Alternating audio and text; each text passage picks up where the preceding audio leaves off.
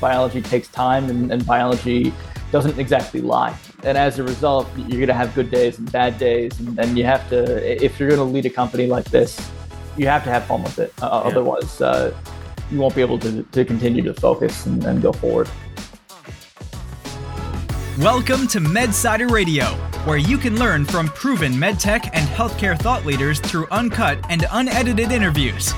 Now, here's your host, Scott Nelson. Hey everyone, it's Scott. In this episode of MedSider, I sat down with Joe Landolina, CEO of Cresilon. Joe was introduced to chemical lab research at a young age, which kindled a lifelong interest in discovering responsive, nature derived materials. Embarking on his journey as an entrepreneur and innovator, at the young age of 17, Joe invented the technology behind Vetigel, a major breakthrough in the field of trauma care. As the co founder and CEO of the company, Joe continues to push medtech frontiers with his unwavering commitment to innovation. Here for you the key things that we discussed in this conversation. First, having a solid strategy is key when exploring unorthodox approaches in the medtech space. You need to reassess the market needs and your next steps continuously, stay vigilant to seize opportunities, and be flexible to pivot when necessary. Second, the FDA regulatory process isn't always straightforward and can sometimes seem like a black box. For that reason, make sure you nail the fundamentals before getting too creative and surround yourself with an experienced regulatory team to de risk every step along your journey. Third, be cognizant of communicating your company's narrative in a clear, succinct fashion. Do that, decide what your ultimate mission will be and simplify the complex jargon to help your audience understand your product and the value it brings. This approach attracts not only customers, but also potential investors and partners. Before we jump into this episode, I wanted to let you know that we recently released the second volume of MedSider Mentors, which summarizes the key learnings from the most popular MedSider interviews over the last six months or so. Look, it's tough to listen or read every single MedSider interview that comes out, even the best ones.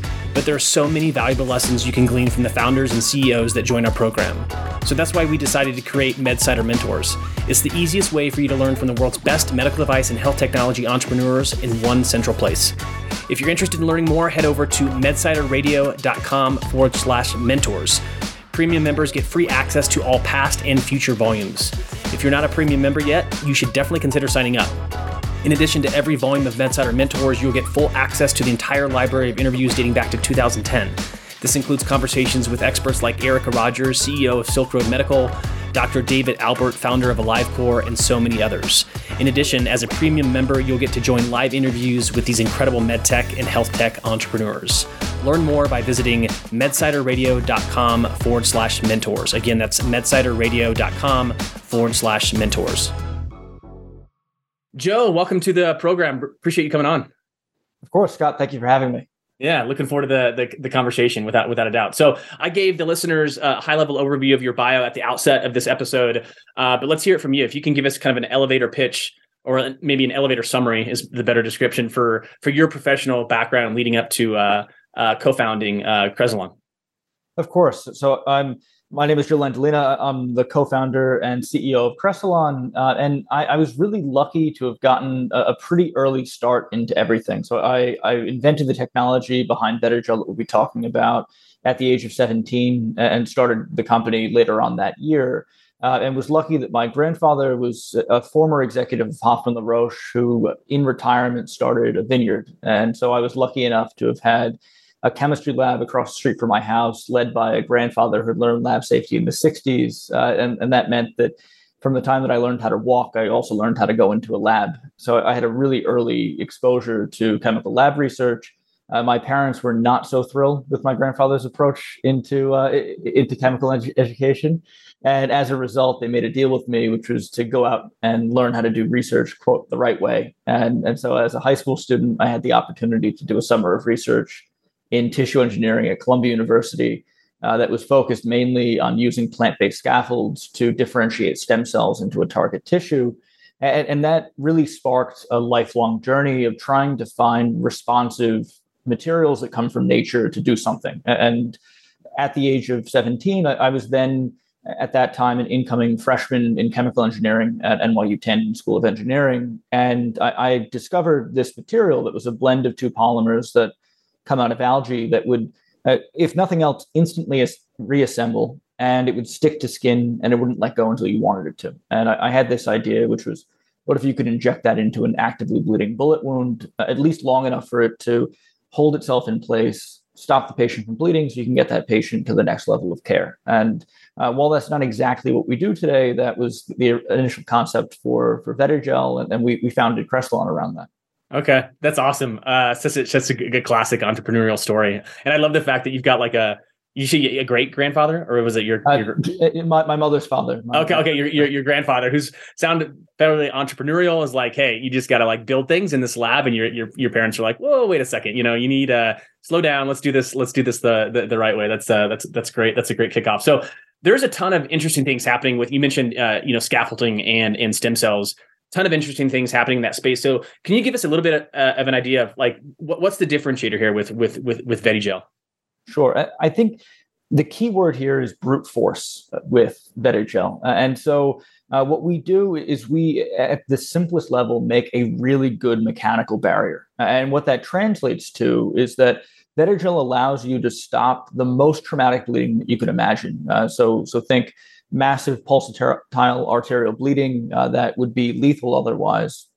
You can put this product on, and in under three seconds, it instantly creates a mechanical barrier. It does not get washed away by the flow of bleeding, and it stops that flow of bleeding nearly instantly. But then, most importantly, it allows the patient to create their own fibrin patch underneath. So, if the gel gets removed, you actually look or see what underneath what would be similar to a, a healed injury. Uh, so if you have vasculature, that vasculature has been partially rebuilt underneath. Uh, so it's a, a, really fascinating concept where we're, we're not getting into things like tissue factors or, or, or other, uh, we're not going deep into the chemistry. We're, we're, effectively making just a really good mechanical sealant uh, that allows us to be applied to a wide variety uh, of hemostasis uh, or hemostatic environments. Got it, got it. And and um, I guess without going too far into the weeds, because I don't want to get too too technical, and this is not certainly not my domain expertise um, at all. But this the mechanical kind of sealant, as as you described it, is it just the sheer fact that you're stopping you're stopping sort of uh, the, the blood flow so so acutely that allows sort of the natural healing process to take place? Or is there something about your sealant that further accelerates that natural that natural uh, healing process? Sure. So, so there, there are a number of things. So, so, the first of which is that you can have the best clotting agent in the world, uh, but if it's being washed off of the wound, the clot gets washed off with it. And that's the challenge that the, the majority of technologies today have, where even if you take thrombin and you put it directly onto a source of injury, you're going to get a lot of fibrin that's produced locally, but that'll all be washed away if you don't have something to hold it in place properly. Uh, and and so with the material that we have, they're both natural polymers. Uh, they, have both been used across the medical device industry. Uh, and what we're doing is we're putting them together in a form uh, that not only allows them to work as a mechanical barrier, but it also allows them to support that formation of the clot. And it gives, to get back to the term scaffolding, it provides a scaffolding so that when the patient produces fibrin, that fibrin can be produced onto something uh, that is uh, not only a structure that helps it build up, uh, but it's non-porous. So if the gel gets pulled away, and I mean, we all say this when we cut ourselves shaving. Uh, you put toilet paper on it, it stops bleeding. You pull the toilet paper off, and now there's a clot on the toilet paper, and you're bleeding again yeah. uh, because the clot ends up forming inside of the pores of the toilet paper. Uh, with something like Vetigel, uh, you don't have any porosity. And so when that clot forms, if the gel falls off or if you pull the gel off, you end up leaving that clot behind. And as the patient breathes and moves, uh, either just from respiration or from actually moving and running around, it's less likely for that clot to get disturbed underneath. Uh, so it, it, it's acting from from both angles, but primarily as a mechanical barrier. Got it. Okay. Super helpful. So give us before we kind of uh, sort of step inside uh, what I like to refer as the the, the Medsider time machine and, and, and go back and learn a little bit more about the journey with with Cresilon and what you've learned along the way. Give us a sense kind of for where you're at in terms of you know development, regulatory, and and, and commercialization. Of course. So Cresilon is a little bit unorthodox in the way that we've uh, in the way that we've grown up. In that uh, our material is novel enough that we were unable to find a suitable contract manufacturer to do it. And so, uh, for the last uh, nearly decade, our journey was building our own manufacturing. And so, Cresilon's journey began at, uh, as becoming what is today the only aseptic fill and finish operator in the five boroughs of New York City. And so, uh, we today operate at 25,000 square feet of sterile vaccine grade clean rooms uh, where we produce all of our products. Uh, we went commercial with our very first product, which is VetiGel. It's an animal health surgical hemostatic device. And uh, that's now commercial not only in the United States, uh, but in about 20 countries around the globe, uh, primarily between North America and, and Europe. Uh, we, we've deployed about 30,000, uh, or we've had about 30,000 patients that have been impacted by VetiGel. so that's something that, that we're incredibly proud of. And, and we just made a major investment in the production capacity of our site. Uh, so we, have increased the production capacity by about 50 times uh, from what it was last year uh, in order to continue that global launch. Uh, so VetiGel has been uh, a, an extreme commercial success, something that we're incredibly proud of. And one of the great things about animal health is that uh, we get to see all indications under this one product. so we're doing everything from neuro and spine surgery to massive trauma to small nicks and scrapes and treating dogs that may may have a cut on their ear or on their tails. Got it, got it. And so, and, and just to set the stage, if for those listening that are like, wait a second, this is for for veterinary use, like Scott, you don't interview people that are that are doing stuff in the veterinary world. You did just recently submit your 510k, and we'll get into this in more detail. But you did just recently submit your 510k for for uh, uh, human use, correct? Exactly. So yeah. we we took effectively the a very similar device to VetiGel. It's the exact same underlying technology, and we submitted that under the brand name CHG, uh, which is uh, indicated for minor bleeding externally, um, okay. and, and we're, we're, anticipating clearance shortly. Uh, and we're also prepping to file a, a product under the brand name Trauma Gel, uh, which will be for moderate to severe emergency use. Uh, so okay. think military use as well as EMS for, for big bleeds, gunshot wounds, stabbings, uh, and uh, and anything else that falls into that category. Uh, we have uh, we're just now in the final stages of prepping that submission for the agency, and so.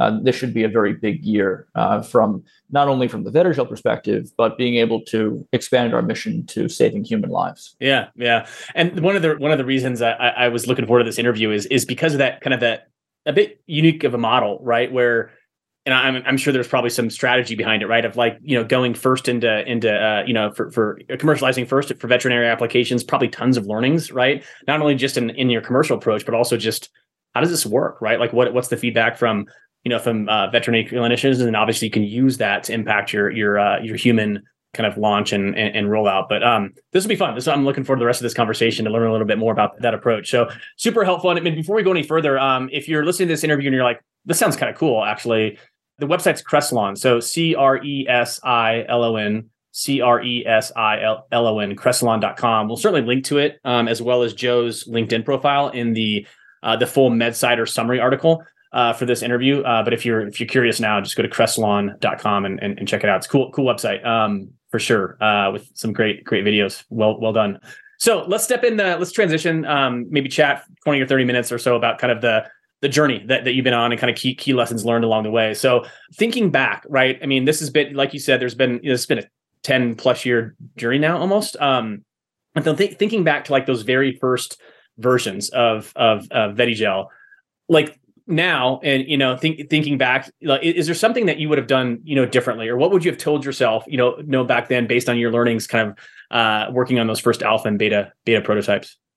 Sure. I mean i i think patience is key first and foremost. Uh, but secondly uh, one of the biggest challenges that Cresilon has faced is actually that our solution to most of our problems has been verticalization, uh, which is very unorthodox in life sciences, uh, where typically young founders are told uh, try to make everything as virtual as possible. Keep your teams as lean as possible. Try to be as capital efficient as possible. Find partners uh, for doing testing. Find partners to develop the regulatory strategy. Find partners to eventually manufacture and, and, and commercialize the technology. And it turned out for us uh, that we couldn't do most of those things outsourced uh, for for one reason or another, and a lot of it came down to just the novelty and the difficulty of handling uh, the materials uh, that, that we have, and and so when we frame this as what advice I, I would give to entrepreneurs that, that are in this situation, it's it actually, funnily enough, is don't necessarily follow the path that that we follow unless there's an absolute necessity. I, I, I have a lot of entrepreneurs that come to me and, and say,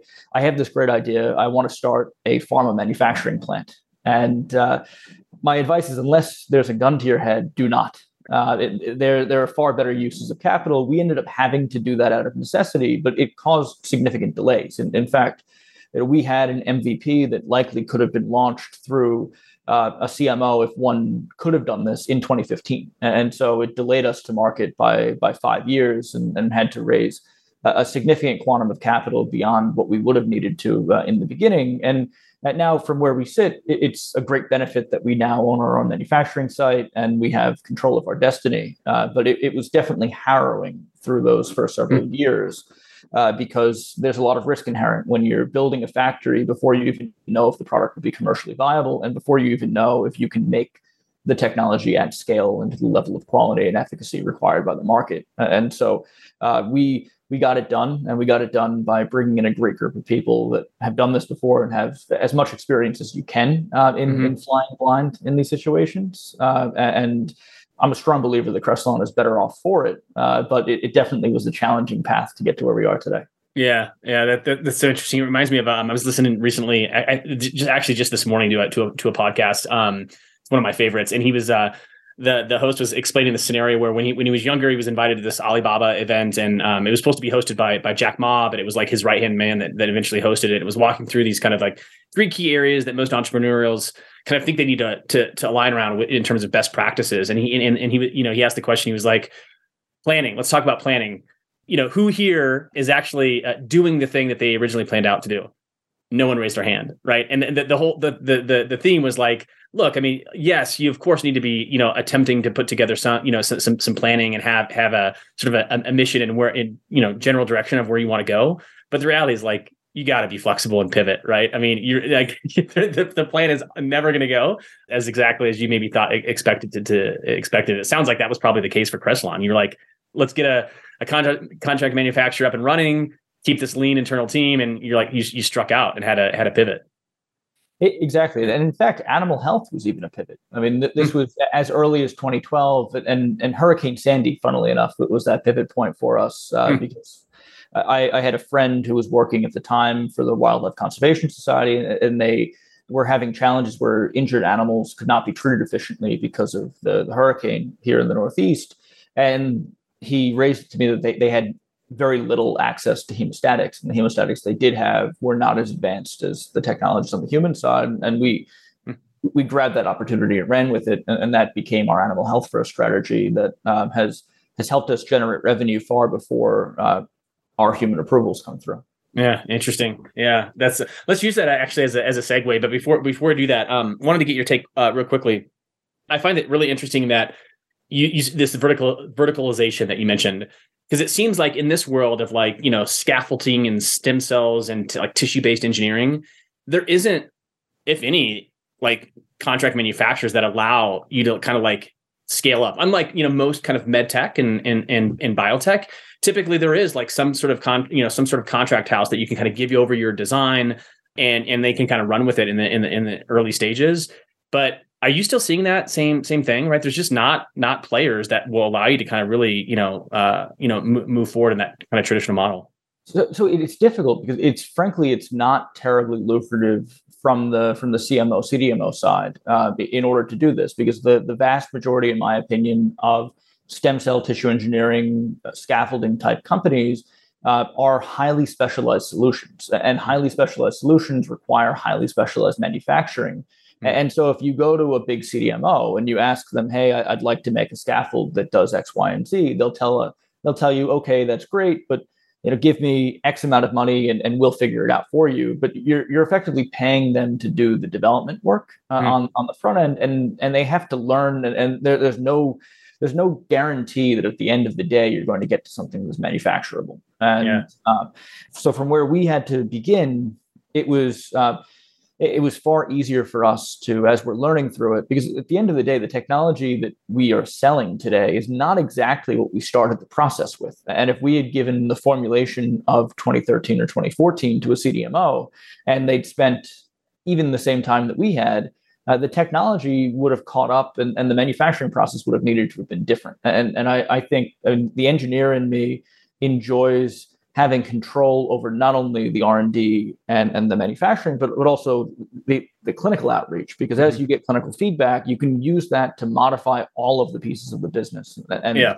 Uh, again, it's not for everyone. You can only do it once you've invested it, and that especially as we're looking at, at this funding economy uh, that, that, we're likely headed into, it's going to be harder and harder to get investors to part with dollars for building brick and mortar before there's a proof commercial concept. Uh, right. But uh, we I, or at the very least, I consider myself lucky to be able to have had great investors that that understood, or at least were patient with us as, as we hit the roadblocks that we did, and it, it now allows us to get out of that challenge because it's it's really easy to find a CDMO for simple um, production processes or, or for things that are very common. If you have something that's unique, you're going to have a hard time. Yeah, totally agree. Uh, it's it's it's definitely definitely different, and um, um, with that, with that said, let's talk a little bit about that that pivot. Right, you mentioned, um, you know, it sounds like back in you know 2015, Hurricane Sandy comes to comes to visits New York and says hi, and and you know, um, uh, around that time, you, you, pivoted into this this veterinary per- approach. Now you're commercializing, right, uh, globally uh, for that application it's really unique and I, and I like it. Um, tell us a little bit more about like the pros of this approach versus you know the the, the cons uh, uh, of you know uh, and, and maybe frame it up around you know just going straight to, to human um, for example. Yeah, of course. Uh, I, I, mean, so in in 2012 when when Sandy hit. Oh, 2012. I, got it. Yes. Okay, got it. Yeah. Uh, I I was 19 years old, and the challenge that we were facing primarily there was just if we were going to dive into at the time what our first indication was was trauma. It was uh, we wanted to develop a product that can be used by the military for the largest bleeds that there are, and that's that's a lot to bite off, uh, especially as at the time a group of college students. Uh, and so, uh, what we were trying to do was find an indication uh, that had perhaps a lower barrier to entry. And when animal health presented itself, I remember at the end of 2012, uh, we uh, my team and I went to the AVMA, which is the American Veterinary Medical Association conference. It was in San Diego, and uh, uh, it was we spent a significant amount of money that we had on hand. Too. We hadn't yet raised investment, but we started talking and canvassing customers, and every single vet that we spoke to said that it was a massive need, and they effectively didn't have much that, that could do hemostasis, and especially on the larger end uh, of massive trauma, that there was effectively nothing that was serving that market. And, uh, every single one of them, most importantly, said that if we brought this to market, they would buy it. And uh, we we tabulated that information. I think we had something like 350 customers uh, or potential customers that said that they they would purchase from that, and, and we used that not only to raise the first amount of capital that we raised for our business, but we realized really quickly on uh, that animal health was unique for a handful of reasons. It, was unique because the regulatory barrier to entry is lower. Uh, not that, and just as an aside, there, our strategy has always been because there are no specific veterinary device regulations in animal health, we take the human device equivalent. Uh, and so I, I, always tell my team I like to sleep at night. and uh, and because of that, we uh, we run the same process. We run the same design control process. We we put it through GMP manufacturing. And that's one of the reasons why it's taken us as long as it has to get to market, uh, because we we follow all of the procedures as if we were making a human medical device. Uh, but at the end of the day, we realized that this was a market where we could have severe differentiation on something like three seconds compared to 10 minutes uh, in, in order to uh, in order to stop bleeding in a market where there are over 3 million surgical procedures every single year and no biosurgery vertical today. And or at least and even back in 20, uh, 2012 2013 there was even less. And that means that you know these are primarily generic products uh, that are not or that don't involve the innovation that we've seen in biosurgery in the human space. And so it's an opportunity for us as a startup to be able to enter the market far sooner to be able to come in as a market leader uh, with a limited space of competition where there's severe differentiation and no one who's going to get their feathers rustled by us coming in. So we're not going to be fighting big blue chip Fortune 50 companies uh, for, for market share. Uh, and we can make a real difference and, mm-hmm. and help real patients right out of the gate and truly change something in a market that is nothing to laugh at. And, and as we've proven with Vetigel, and Cresilon this year will likely uh, be profitable alone just on our Vetigel revenues. And this is before mm-hmm. we factor in uh, anything on the human side. Uh, but including the spend that we expend in human R&D. Uh, that'll all be balanced out by uh, by our Vetigel revenues, and that's a really powerful thing to realize, which is that you know this market, which is tends to be an afterthought for for a number of companies, and and I mean we had investors over the years that that pointed us and say, well, listen, jettison animal health. It, it doesn't matter. It, it's not as it, the TAM isn't as big as what you'll find in the, in the human surgical space. Uh, but at the end of the day, we have an 85% conversion rate uh, for customers that haven't heard about us into uh, into opening accounts and converting over to Vetigel. And the primary competitor that they're converting from is not a product. It's what we call pressure and a prayer. It's paying mm-hmm. someone to hold their finger on a bleed until it stops. Uh, and, and, it means that we've been able to really quickly get clinical feedback and real clinical feedback at that across just about any indication that you can imagine. We're doing orthopedic procedures, we're doing spine procedures, we're doing massive trauma. We just we had a, a gunshot wound in Brooklyn that, that we heard about where we saved the patient's life uh, just last week, uh, and, it really runs the gamut of anything that you can think of. That as engineers, it allows us to make better products for the human space as we start to pivot into those markets in a very lucrative way. Right, right. Uh, I'm sitting here not nodding my head, kind of lean, leaning in because it's like I, I, I kind of want to invest in uh, in, in Cresilon. Uh, but, but joking aside, though, I, th- that couldn't have been easy, right? I mean, you're having these conversations early on. You need to raise capital. You're saying, hey, look, this is we, we actually believe this is the strategy, and you've got you know probably pretty experienced investors saying, no, I, I don't. I think that's a waste of time. The market's not that big. You guys need to focus but you decided to kind of stick to your guns um, and it's played out that well. And i just i don't know. I, am kind of riffing a little bit here but it just it, it, reminds me of like if you're you clearly have a ton of domain expertise. You've gone deep in this market and you, you, just you trusted your instinct. And i don't i don't know if you want to add anything to that to that point but i just think that's really really powerful. And we always talk like in the in the world of like you know um, you know startups and and in in entrepreneurial circles that you got to be willing to flex and pivot but in some instances, you got to stick to your guns and say, no, no, I, like I actually know a lot about what I'm doing here. This is the this is the way, right? As Mandalorian would say, right? This is the this is the path forward. So yeah, so I don't, I don't know if you have any any any other thoughts there. Yeah, exa- exactly. I mean, again, one thing that I, I always tell my team is, is, that I like I personally get itchy if I don't if I go a week without spending time in an OR with a customer. And I think the thing that we did really well from the very beginning is as much time as we could, as much whether it's time or money that we could expend, we spent time in ORs with our customers, seeing what they saw uh, and working with them to get iterative feedback. And, and I think sometimes that, uh, especially since so much of life sciences uh, starts in academia, uh, there, there's this divide between what happens in an academic lab and uh, what your customer actually wants, what the clinician actually wants, what the patient it, it wants to see as an outcome and uh, we were lucky enough to have broken that early on. And I, am I am not an academic by by any means. I I, I even consider myself a recovering engineer because I, I, don't I don't spend much time, if at all, in a lab coat unless I'm giving a tour. Uh, and uh,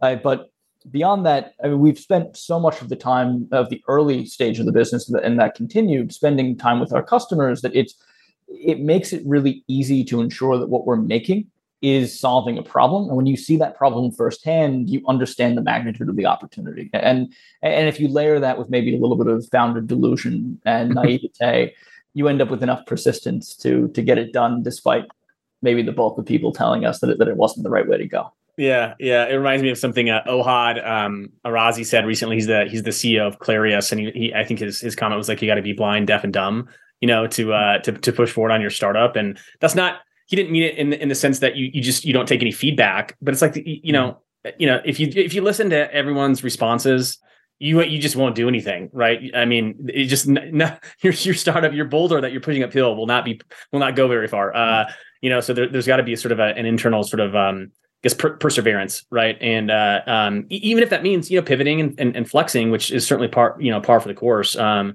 there's there's a there's always like a certain amount of resolve that you just you know this is you know this is this is this is the way to go. Um, so with, with that said, um, Joe, let's talk a little bit more about that that 510k submission. I think you you submitted to FDA for human use about a year ago. Is that is this like this is a fi- even though this is like a, a sort of a um, a, bi- a, biotech sort of product, right? You submitted it. It is a 510k pathway then. Exactly. I mean, what I like to say is that we have medical device regulation with biotech returns. Okay. and and, uh, and perhaps that's a little bit too mumbo jumbo, right? But the, the idea is that uh, we're lucky that because these two polymers that make up Vetigel have been used extensively as medical devices, it's a mechanical barrier. It's regulated very strongly like a medical device. And that allows us, uh, no matter the indication we're talking about, fairly rapid access or relatively rapid access to the to the market. Uh, but we're producing technology that's ubiquitous and, and that is a sector definer, a redefiner uh, that allows the surgeon to really change the way that they do surgery. And, and so we, we ended up with best of both worlds, where it's something that has very broad applicability, but regulated like a device. Yeah, got it. And and so when you, so you submitted, we're recording this in early Q2 of 23. You submitted about a year ago, and it sounds like you're you're pretty close. Like you've made a lot of progress with with, with FDA. FDA. I, I certainly don't expect you to you know disclose too many details around that, but I'm more interested in in just like that call it a year journey or so, right? Uh, with and, and it's much longer than that because there was certainly you know prepping for the the actual submission and and and and the, and the efforts leading up to that. But you know, is there like one or two things that like you know when you think about you know when you think about that that time frame, they're like, yeah, th- this is this is the this these were our keys to success here. Hey there, it's Scott, and thanks for listening in so far. The rest of this conversation is only available via our private podcast for Medsider Premium members. If you're not a premium member yet, you should definitely consider signing up. You'll get full access to the entire library of interviews dating back to 2010. This includes conversations with experts like Renee Ryan, CEO of Cala Health, Nadim Yared, CEO of CVRx, and so many others. As a premium member, you'll get to join live interviews with these incredible medical device and health technology entrepreneurs. In addition, you'll get a copy of every volume of Medsider Mentors at no additional cost. To learn more, head over to medsiderradio.com forward slash premium.